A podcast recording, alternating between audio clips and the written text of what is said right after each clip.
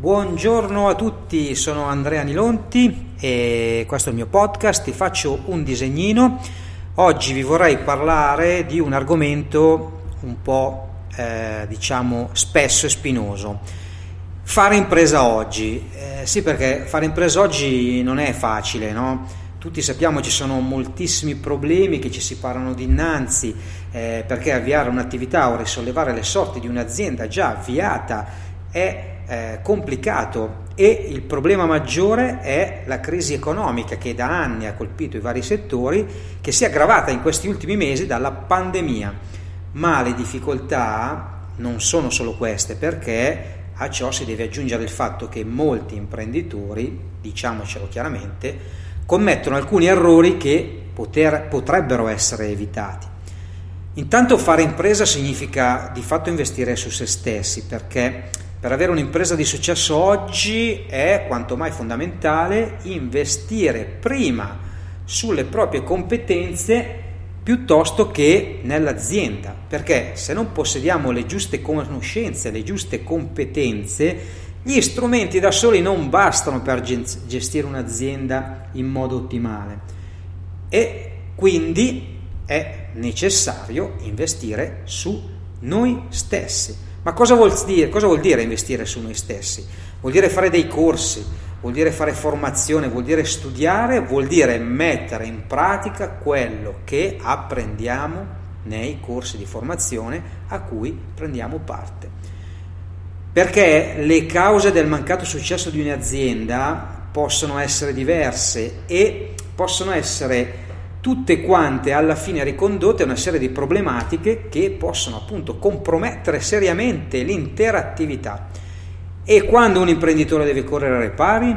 Dunque, possiamo dire che sicuramente quando il fatturato non cresce, questo è un indicatore importante, oppure quando abbiamo qualche difficoltà di organizzazione interna, di gestione del tempo o a gestire i collaboratori.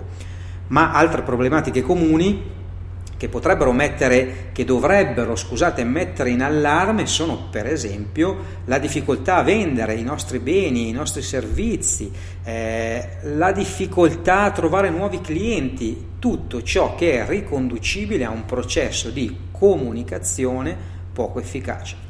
Attenzione a non sottovalutare la leadership perché un altro problema importante potrebbe essere le difficoltà ad essere un buon leader o un buon manager perché non sempre eh, gli imprenditori hanno tutte le attitudini necessarie, eh, però c'è da dire che lo spirito imprenditoriale, se così lo vogliamo chiamare, non è innato, si può imparare, si può imparare a fare impresa e per imparare a fare impresa è necessario dotarsi delle competenze.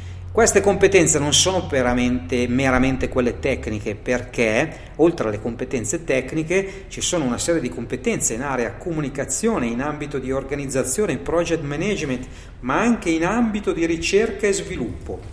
Insomma, quello che vi voglio dire è Costruisci il tuo modello di business in maniera innovativa e sostenibile.